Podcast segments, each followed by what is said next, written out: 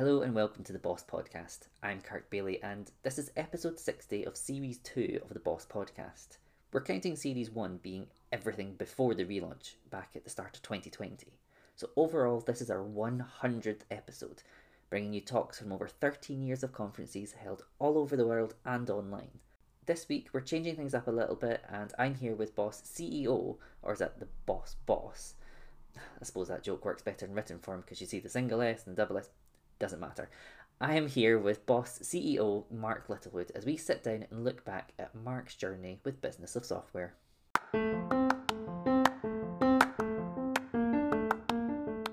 Business of Software podcast, sharing sessions from our conferences and discussions with software people that will make you think. Find out more at businessofsoftware.org. So I know you're busy prepping for BossConf Online. So let's dive into finding more about you and the journey you've been on with Boss over the years. You've ran Boss for over a decade, and this is Business of Software's 100th podcast episode. So just in case there's anyone out there who doesn't know who you are and what what you do, do you want to give us a bit of backstory about you and the business of software? Uh, yeah, I'm Mark Littlewood. I've been running business software for uh, over a decade um, and uh, have been involved in tech and venture capital and investment and all sorts of things um, for the last uh, 20 years or something. Um, I uh, knew a guy called Neil Davidson um, at uh, university. I taught him to row, which was about the one skill that he never mastered. Um, he's managed to do everything else in his life. Um, he co-founded a company called Redgate Software with uh, Simon Galbraith, uh, grew that, um, didn't take any funding, just wanted to build a great business. And he got to a point where the company was 40 or so people, uh, was profitable, was growing, and he looked around the room and was like, I don't know how to run a business. Um, he wasn't doing a bad job at all, but uh, I'm sure a lot of people have to, been there as well, and they know that feeling. I think everybody um, goes through life like that, or they're lying, um, or self deluded. Um, so he kind of looked around and was like, well, I don't really know what to do here. Um, I'd like to learn. So I'll go to some conferences and uh, teach myself. And he looked around and there were lots of conferences for coders and there were lots of conferences for startups and lots of conferences for people that were raising funds and IPOing and all sorts of crazy old things, um, but nothing really about actually the mechanics of growing a business and learning to be a CEO uh, that can lead a successful company. So, um, being a pretty amazing entrepreneur, he decided to set that event up and he put a short list together of all the people that he wanted uh, to learn from um, in an ideal world and uh, got in touch with them and said, Hey, I'm running a conference. Will you come speak? And Geoffrey Moore and Jason Fried and Joel Spolsky from Fog Creek and all sorts of people um, said, absolutely, love to. And that's where business software started.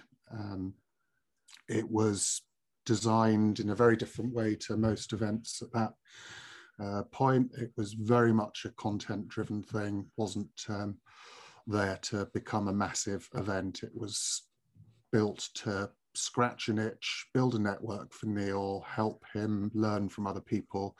And it took off and he decided pretty quickly that uh, he wanted someone that uh, ran events to come in and do it. He was still co-CEO of the company he was running, and um, that's when he got in touch with me and uh, said, "Would I come and help him?" And I did, and eventually, have taken it on.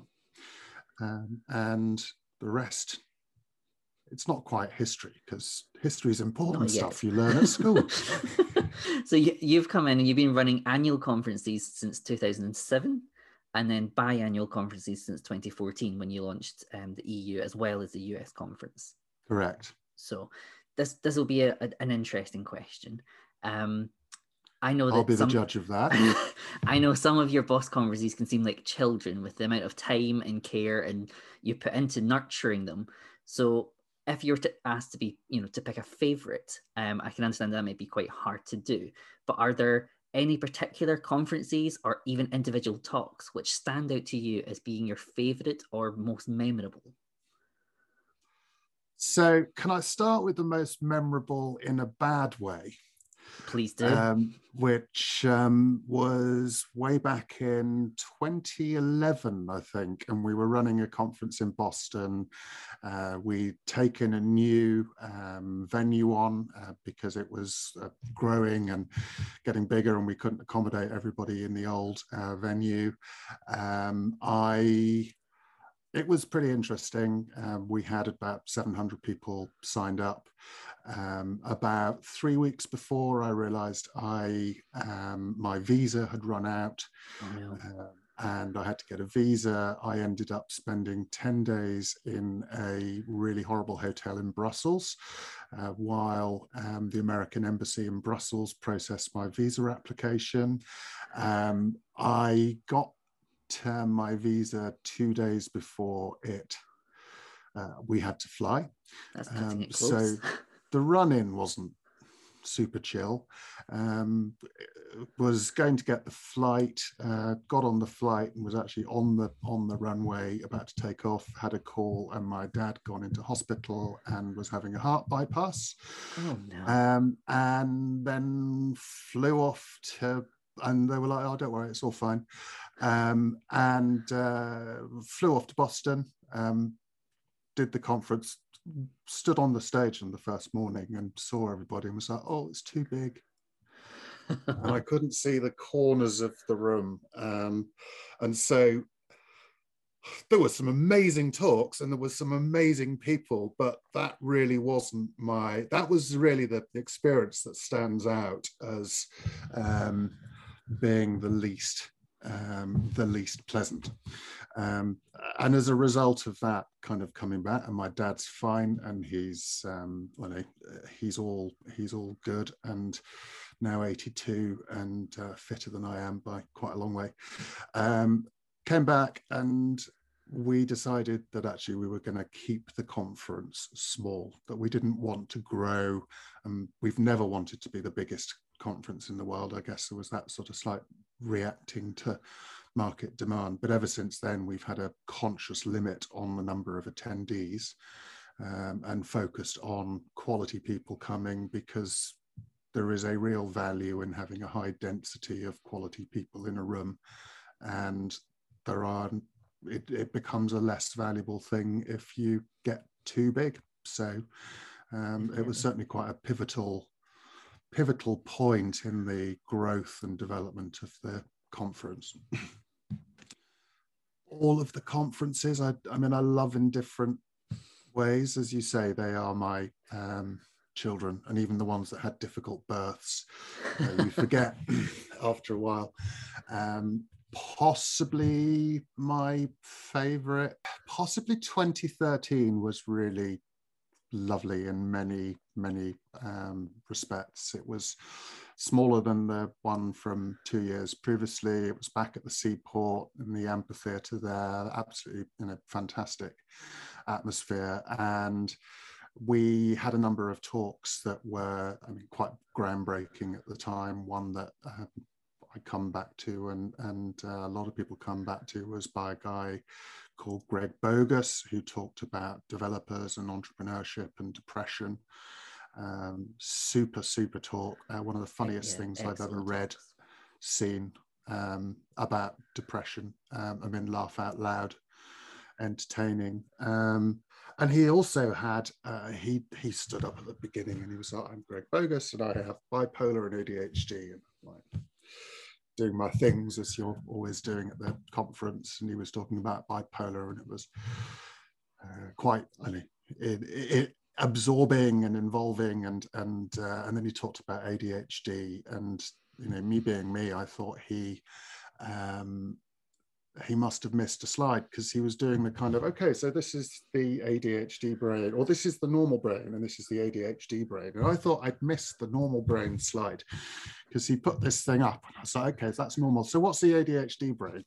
Like and i just thought i'd been distracted. Um, that kind of got me thinking um, so wonderful talk and and you know rightly been um, talked about by lots of people and and you know made a difference to people's lives. Um, and I've had messages from people who've who've read it at very difficult or watched it at very difficult times in their um, their their life. And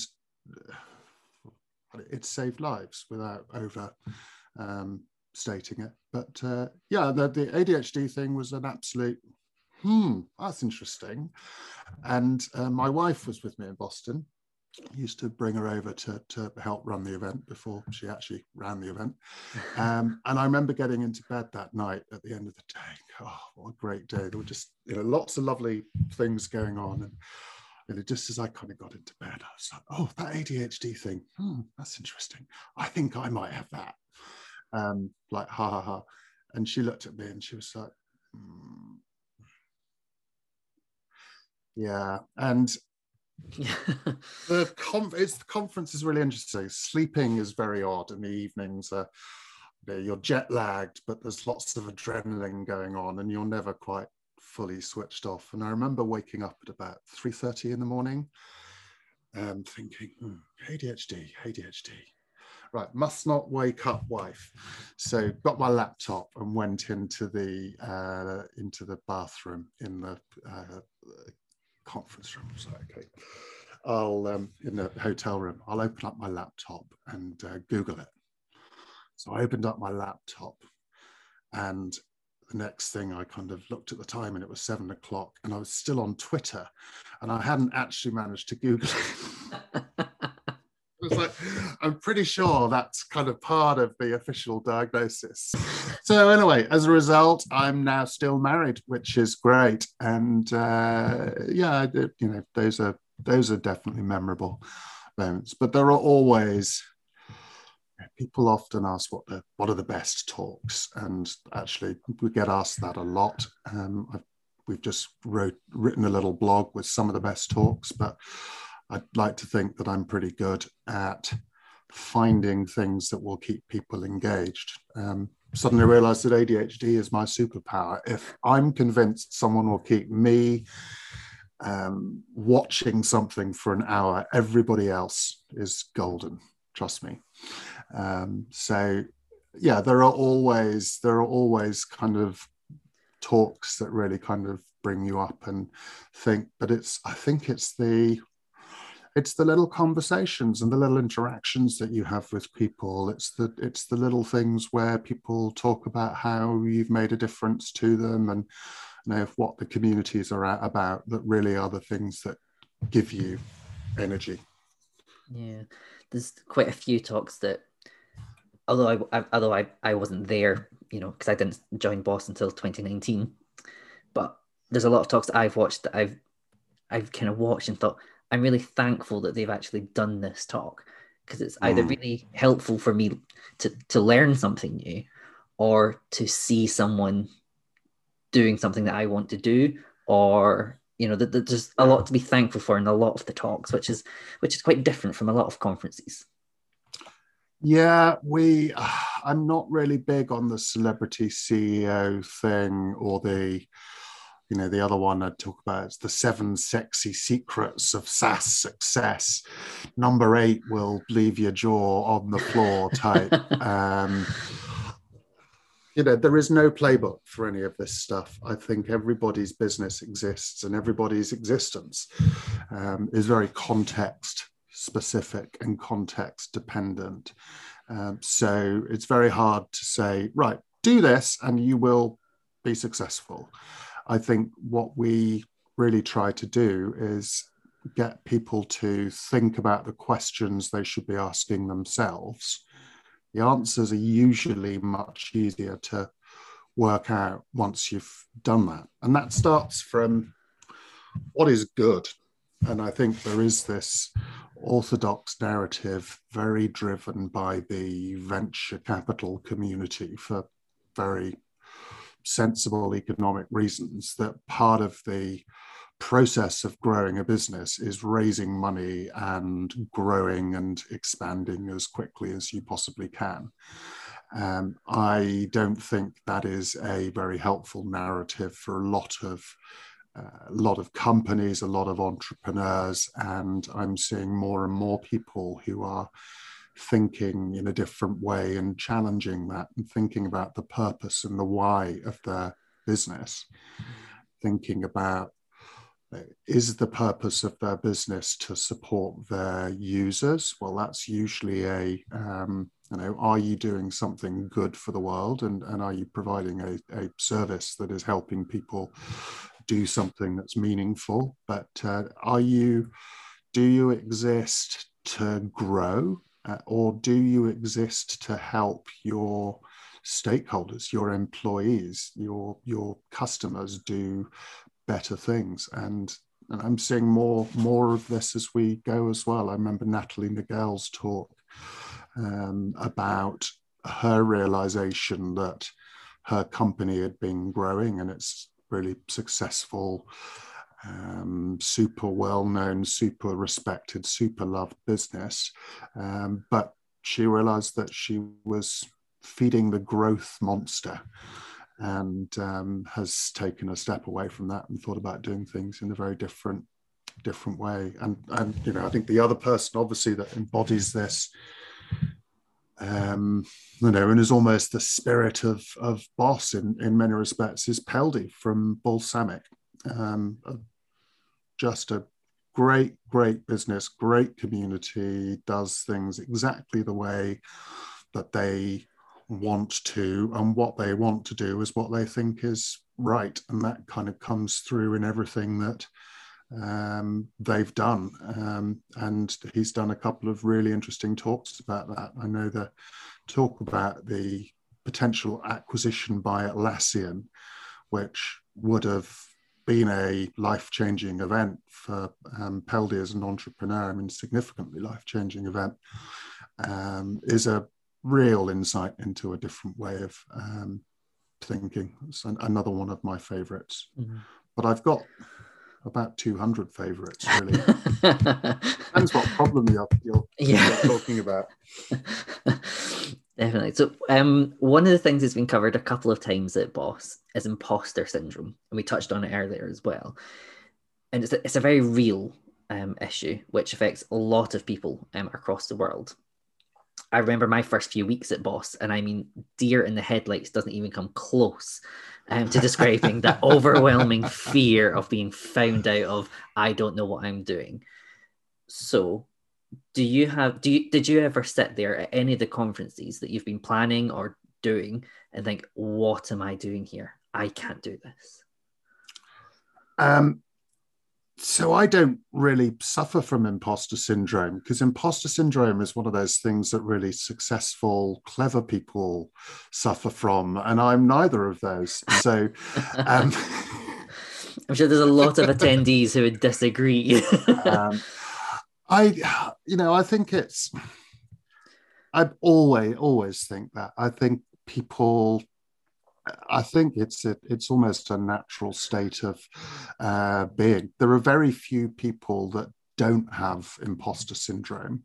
Mm-hmm. Um, there are a few people that should have it, um, but uh, that's another uh, another story. I think I kind of reconciled myself to the notion of being around very interesting, clever, thoughtful people that on many ways you can't measure up to, but at the same time, you kind of know that they all have their little um, their little quirks and foibles. Um, what was fascinating going back to the 2013 conference when Greg spoke is that almost everybody that spoke after him, you know, having had that deeply engaging, deeply moving conversation, then put their hand up and said, Actually, I've never said this before, but I suffer from depression or I have this or that. Or I remember Scott Farquhar from uh, Atlassian was like, really, okay, this is the moment to, to, to tell people. So I think being around people that are not afraid to talk about their, um, you know, their weaknesses and the darker side of being in business, in in in like we're all working through life together, um, trying to trying to kind of navigate a way. Mm. So yeah, I'm constantly feeling like I'm way out of my depth, don't know what's going on, but also there's something quite exciting about um, the thought of being exposed. Um, the, the, thrill of it. yeah, the thrill of being caught. Um, there's probably something something there, and it probably kind of keys into that kind of ADHD brain in a in a funny sort of way. But uh, yeah, I, I I think we all experience it. It's really interesting when you hear people like Jason Cohen, who is a what five-time successful, profitable company building entrepreneur with four exits and one very successful business that he's um, involved in now, talking about it. It's fascinating um, when um, you hear about that from all uh, sorts of different levels. Actually, there was a lovely talk um, last year from Tiffany De Silva. Amazing um, talk. Um, yeah, which really I think just sort of those sorts of things give people they empower people and they give people time to think and take a step back and and I think we can all relate to those sorts of things. They're not mm. um, they're not unusual, and you just have to get on with it. Okay. So on the flip side of that, have you had any moments where you think, "Yeah, I got this. I know what I'm doing. This is good." So there's a really great um, hilariously funny um, American comedian called Steven Wright, and um, I saw him uh, live about 30 years ago or something. He's incredibly dry, and he has this line about, you know, when you lean back on your chair and you're leaning back on your chair, and then all of a sudden you overbalance. Yeah. That's my entire life. I see. so that is my entire life. Um, it's such a such a kind of um, evocative um, line, but uh, I typically will come away from an event. Um, my my Joe, my wife, will always, you know, just be nice to yourself. Be nice to yourself. But you know, it's always the what could we have done better? What would we do differently? Um, that uh, floods in. But I, am making a more conscious effort to look back and go, ah, let's celebrate. Um, I mean, literally, when the when the event finishes in um, in a venue and people are leaving the room, I'm thinking about next year's the themes and the speakers and the things that we can we can do. But uh, I think it is really important, and I'm I'm consciously thinking about how I um, do it. I think let's look at 2020, and that was something that you were part of, Kirk, and a massive yeah. part of it. Um, this time last year, because this is recorded in the second, third week of March, we were a week away from our first online conference, um, having announced it was fully online. To, oh, look at your face, you poor thing. I I I, rem- I remember that day of I was, you know, up to up to my eyes and think that all the, the brochures and the pamphlets and all the printout stuff we were planning on. And uh, what um, a waste of time that was. we just got um like the the the proofs of the like the giveaways of the the t-shirts um they just like arrived. So we were having all this kind of stuff. I was just looking around all this stuff going oh no. Yeah. and i had paddy on the other side of the camera going oh no. For a whole different reason. But um, yeah, actually, interestingly, on the day that we're recording this, this is exactly one year since we started working from home. It was the Tuesday, the 17th um, of March 2020, that we left the the boss office um, yeah. and and set up in in our in our homes for yeah. an undisclosed amount of time, which has now become just a part of everyday life now. yeah, I mean, I, it would, it's one of the things we'll be talking about at Boss Spring is is the future of the workplace and the future of the office and um, what that actually looks like. The, the conversations I'm having with entrepreneurs now are uh, no one is really expecting office life to return to uh, what it is. A lot of people have said we expect to maybe double the number of employees we have, but not change the size of our offices because work patterns are um, changing. But uh, yeah, I mean, I think the last year has been um, quite, I mean, you know, a there was a kind of Cambrian explosion or a um, what's the one where all they, they all died? We had three options kind of coming out of our first uh, online event. One was curl up and die, um, which was a pretty attractive option on many levels. It crept across my mind as well, that option. our entire business was hire an expensive room, get people to pay to come into it, shake the room up, send people away. Um, so we could die. Um, we could put our hands over our ears and go la la la la la, hold our breath and hope that something will change in a month or something and it will be okay. And that's not a very sane way of doing things.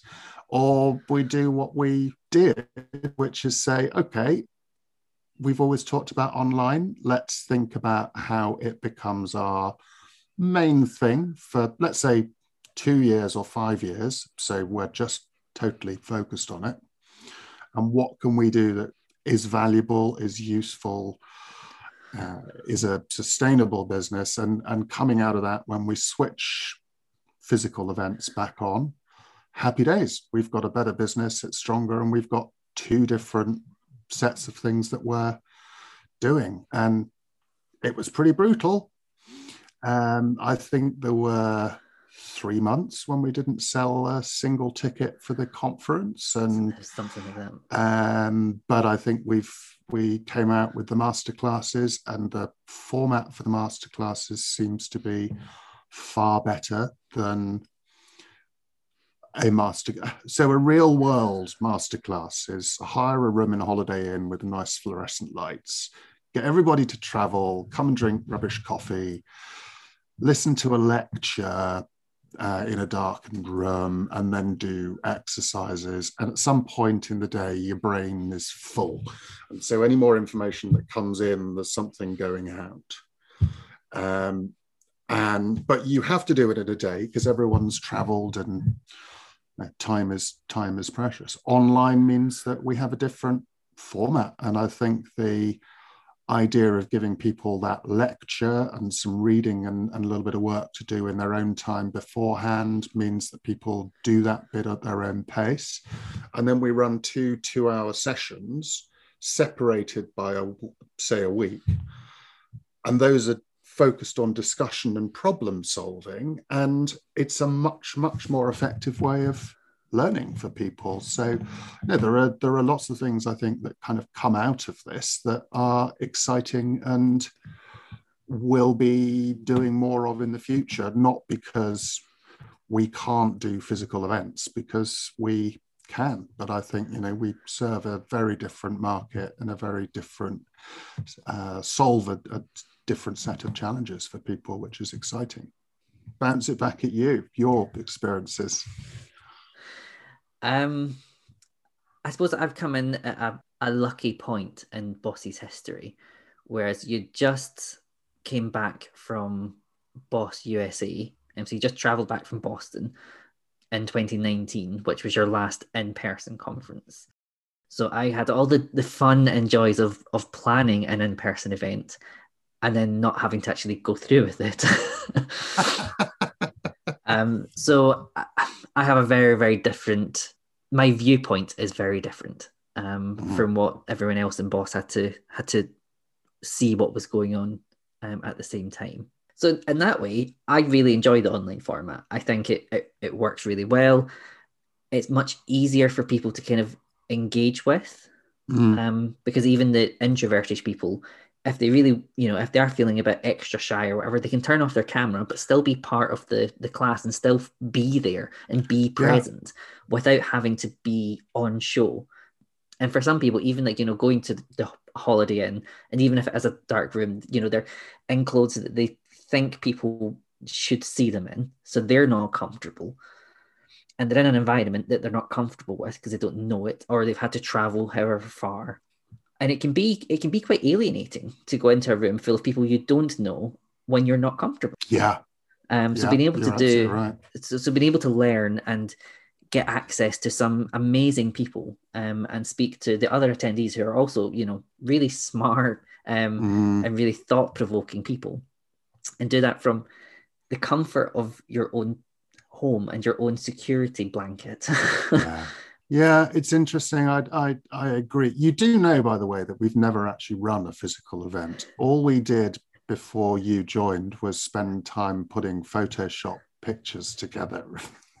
i've seen your graphic skills i don't believe that oh, that stuff.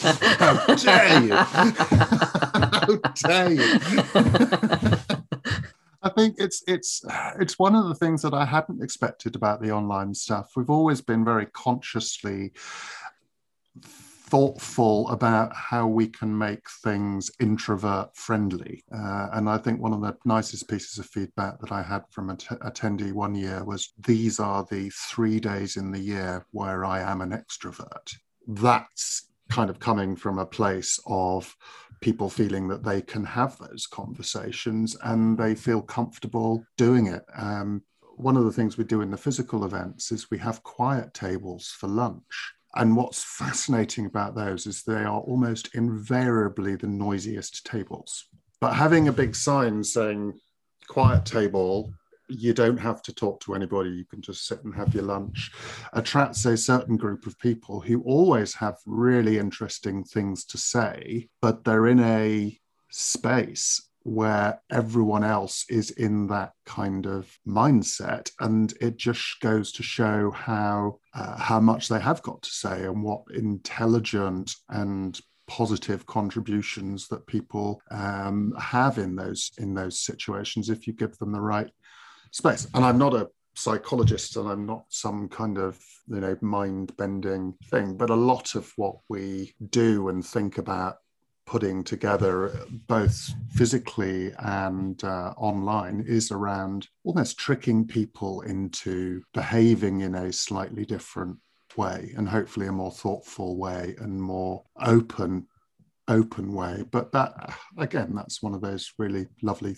things about boss. I think people come or people go to a lot of events and conferences and big things and multi-stage events with exhibition halls and when everyone's kind of on broadcast mode and look at me look at me i'm great we're doing this we're launching that we've raised this we're um, doubling our revenue employee count whatever every month uh, and i think boss people in those environments might do that as well. I don't think that's their natural comfort zone. I think when people come to Boss, they come on listen, not broadcast mode, and that there's some some things we do to encourage that. But um, it's also a kind of a natural um, state of the mind of the people that come. I think it's great. Sticking with the, the kind of online format for a moment, if you Mm. could go back to the start of 2020, so before you had to pivot and turn everything online, Yeah. is there anything you would have done differently, or would you have just done the the, the same as what you what you did to do? So it's, a, it's an interesting question. I think there's different. Knowing what I know now, absolutely. No, I think I certainly went through a quite difficult period mentally, emotionally. I sort of was like, great, you know, on one level, I've got this thing and this is the opportunity to do this stuff. But oh my goodness, it was exhausting. You know, I mean, it, it really was. You know, we'd come through. Uh, 2019 was a pretty good year. 2020 was looking was looking great. It was all kind of coming together, and then there was that kind of drip, drip, drip of it. Not, I think I would have been aware, and so if I if we were starting that year again, knowing what we know now, I think you know number one thing we know it's going to be okay. um, and we can be much more much more sure of that. I think thinking about okay, what does this mean not just for the event, but actually what does this mean for the company and the people in it? I think, you know, you were in a difficult environment working in a small space. You've got a massive house now, but uh, let's, let's not get carried away. It's not massive. It's just got, it's got a couple of extra rooms where we can work now, rather than being you know on top of each other on the dining table and yeah. not being able to have a have a sit down dinner for the, a year. um, so you know, but it's it's it's hard. And and I was at home working on the kitchen table. We had two children that were being homeschooled. So there's just all of those, all of those kind of things that I think, you know, knowing that you're going to get through that and there are solutions to that and probably addressing them much quicker would have been helpful to know. I was very, very keen that we didn't cut people. I think, you know, we've got a really small, super team and you know, tempting, you know, on one level, and I know a lot of organisations have have um, put people on furlough. I don't think that's a I mean, we could have, and we would have done less, and we would have not come out in the same way as a, a, a result. I'm, I'm, you know, we're blessed. We haven't over expanded. We haven't been on a on a huge hiring spree, a hiring tear to to do things. We haven't been reliant on ever increasing, you know, fifty percent, hundred percent year on year growth, um, which some event businesses have been on that incredible tear and you know, they collapse and and you know that's a uh, a difficult a difficult thing. But uh, you know I think being more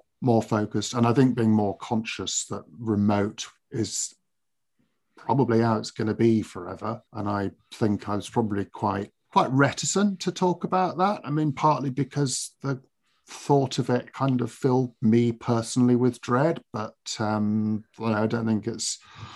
But I think it's like kind of addressing that within the business. I think would have been a um, a thing I'd do do differently. But but overall, I think we came a long way last year um, and have come out stronger as a result. And um, yeah, I'm really kind of quite excited about this year. Really. How about you? What what would be what would I have done differently over yeah. the past year? I I don't really know. Like like I said, everything that I've done at Boss has been, other than the first kind of month or two, was mm. has been geared towards online learning. And you know, Paddy, um, who was up in Manchester, so even my line manager was remote. Yeah. So having that remote aspect has been ingrained into to my boss adventure from day one. And it's, it's, it's very strange that like I've only been in the same room as as Paddy for what 10 days out of my entire yeah. um, my entire year and a half of, of being here but it's someone who I worked with very closely every single day I think knowing that we were going remote at the start of 2020 and knowing mm. that that would have been the forever plan would probably have changed my mindset a bit quicker because it is something that you know we ended up having that we didn't have to move. We were already thinking about moving house anyway, mm. but it mm. changed. It changed our parameters for what we were looking for because it yeah. wasn't just a matter of it would be nice to have a spare room. It's we need a spare room and an office. yeah. um, so yeah, it changed. It changed our life um, quite dramatically, and we needed to have a space that wasn't just big enough for me to work, but also for my partner to to work at the same time. It's not just that it needed a small room or you know a kitchen table, which we could you know set up in the corner we needed a, a, full office space for us both to be able to to work from home. So yeah i think getting into that remote mindset would have been the, the thing that i would have mm. geared towards quite quickly. So easy in retrospect isn't oh, it? of course everything is I would have bought stock in Zoom, like from word go. Yeah. I wouldn't need to be working here anymore if I'd done that. yeah, yeah, but you would, Kirk. You see, it's the love. It's the love. It'd be, be much more um, of a um, hobby at that point. yeah, exactly, exactly.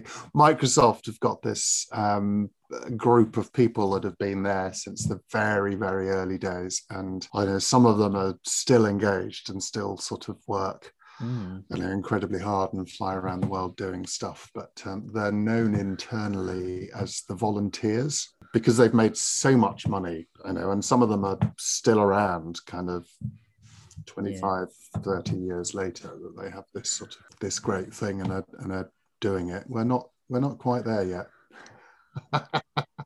there are companies who have have come out of 2020 much stronger than they went into it because they mm. they provided something that was needed and something that the whole world needed all at the same time yeah I, I remember reading that you know the zoom had to increase their servers it was like 300% every week for about two months wow. because they were just being inundated with new yeah. with new registrations there's some really interesting alumni businesses have been through uh, business software conferences and, and uh, gone through the uh, process. And now I can't find it casually as I, ah, here we are. So there's a Google Docs, you can just kind of track company stocks and do a, a calculation. But there's six companies between them that founders have been to Boss more than once and um, not all of them have spoken, but Shopify, Atlassian, Constellation Software, Mimecast, HubSpot, and Twilio um, have gained $221 billion market cap. It's almost wow. a quarter of a trillion dollars in the last 12 months, which is pretty staggering. Yeah they're sort of, and that's you know they've been settling down over the last month or so. But uh, mm.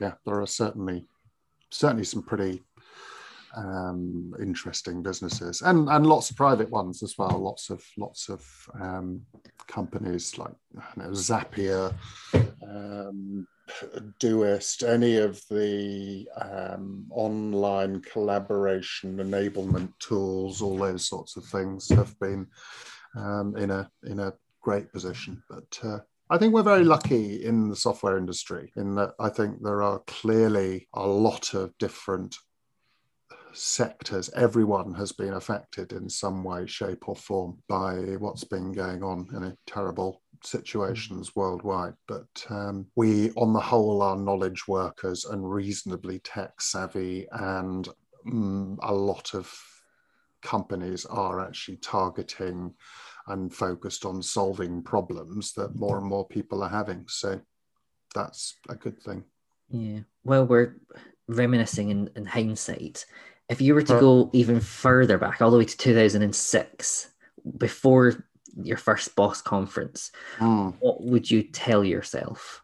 Um, first thing I think would be jump at the chance to go to the first one. And Neil invited me, and I was doing something that felt quite important at the time. But if I'd realized quite what a life changing experience it would have um, been to, to go to that, I would have made different plans in that first year. I think have the courage of my convictions, be clearer about laying out a position and a position for uh, what we're about and talking about you know why we why we exist. Don't over expand. Uh, I think we probably could have grown in different ways earlier on. Um, I think there is this magic thing about a relatively tight group of people um, where you have this kind of high density of quality of people.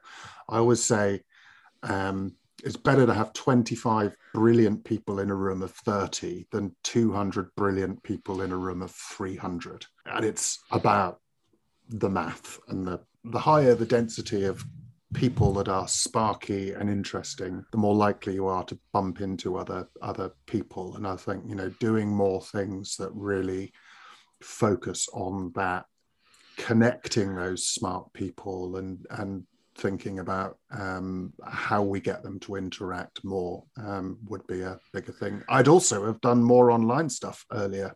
Now I've realised what a useful thing it was. It was never quite the priority, but um, I, I mean, I think for a significant group of people in our community, the online stuff is is way more energizing, way more valuable. So, yeah. Tell me, if you could step into my shoes right now as in you're sat in front of Mark Littlewood, CEO of Business of Software, what would you ask you? Hmm.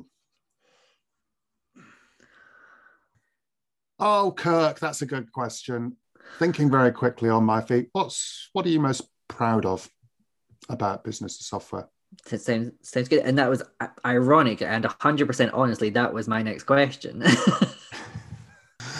um, I think the thing I'm most proud of is the difference we've made um, to people's lives. And that sounds very soft, but it's the things that you hear. And we talked about Greg's uh, talk before. I've had messages from people who literally have said they watched that and they feel it saved their life.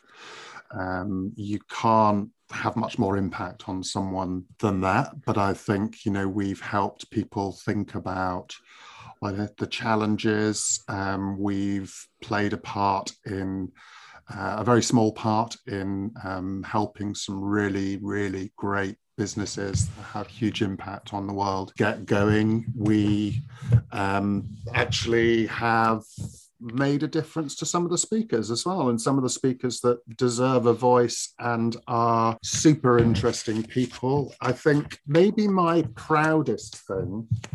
So, this is Badass, um, Kathy Sierra's book, and in the acknowledgements, um, I I get mentioned, and Business of Software uh, gets mentioned in the first paragraph as this wouldn't exist without these people. And I think this is a it's a super valuable read. It's a super important book. I think Kathy is one of the most amazing human beings out there. I think we were very instrumental, both as a community and me as a conference organizer, in getting her back into uh, public speaking. Uh, and I think I know we've made a difference because of that but yeah it's it's the it's the softer things i think. It's the things that make a difference. So yeah those are things that you remember. Awesome. Mark it has been a pleasure as always i mean i'm sure listeners are very aware of who you are now uh, but where can they get in touch with you or connect with you online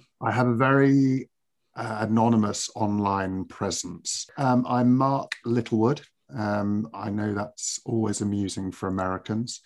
Um, M A R K L I T T L E W O O D on Twitter, on LinkedIn. I'm Mark at businesssoftware.org. So yeah, find me there. I think I'm that on Facebook, but I haven't been to Facebook since September. So um, don't message me there. Hopefully, people left me birthday messages.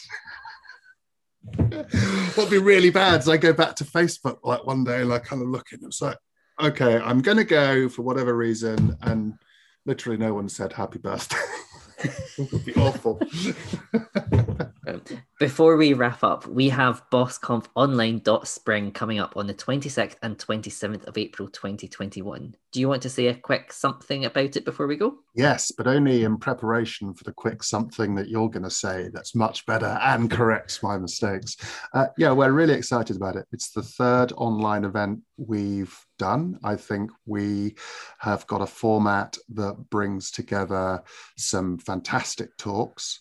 We've got Wade Foster from Zapier, Amir Salihefendic from Doist. We've got uh, Joel Gascoigne from Buffer, all sorts of really, really interesting people who are talking about growing, running a remote business, continuing to grow, thinking about resetting the values and the goals and the objectives for their businesses. We've got Yodit Stanton, who's talking about the future of work and the workplace. Uh, she's got some really interesting things to share about different approaches to what the office is going to look like. We've got Scott Berkun talking about why designing uh, design is important and why it's not something that you should rely on people with silly glasses to uh, do. Design is a really important part of everything.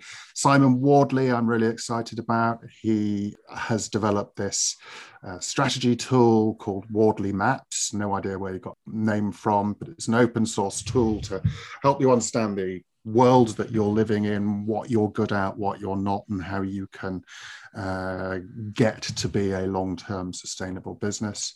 Um, and the talks are always designed online to be interactive and collaborative, not broadcast. Uh, and that's something I'm excited about. I think more important than the talks, don't tell the speakers. I think the breakouts and the birds of a feather sessions and things like that are super interesting just because you get to spend time with just incredibly bright people, some experts, but um, small groups of people where you can share problems. And I uh, also think it'll be fun. Um, but yes, head over to businessofsoftware.org slash spring to grab your tickets for the conference coming up, and that's on the 26th and 27th of April 2021. Thank what was that much. date? Was it the 26th and 27th of April? 26th and 27th of April 2021. Wow. That's Very great. Soon. Let me just say that again in case I forget. 26th and 27th of April. I should mark it in my calendar now. Kirk, this is lovely. We should do this like every day. I really enjoyed that. Thank you. There we have it. Boss's own Mark Littlewood for you on this, our 100th official podcast episode. We'll be back to normal next week with another amazing talk from the Boss Archive. See you next time. Don't forget you can get regular Boss goodness delivered straight to your inbox with the Boss newsletter. Visit businessofsoftware.org slash updates to sign up for free.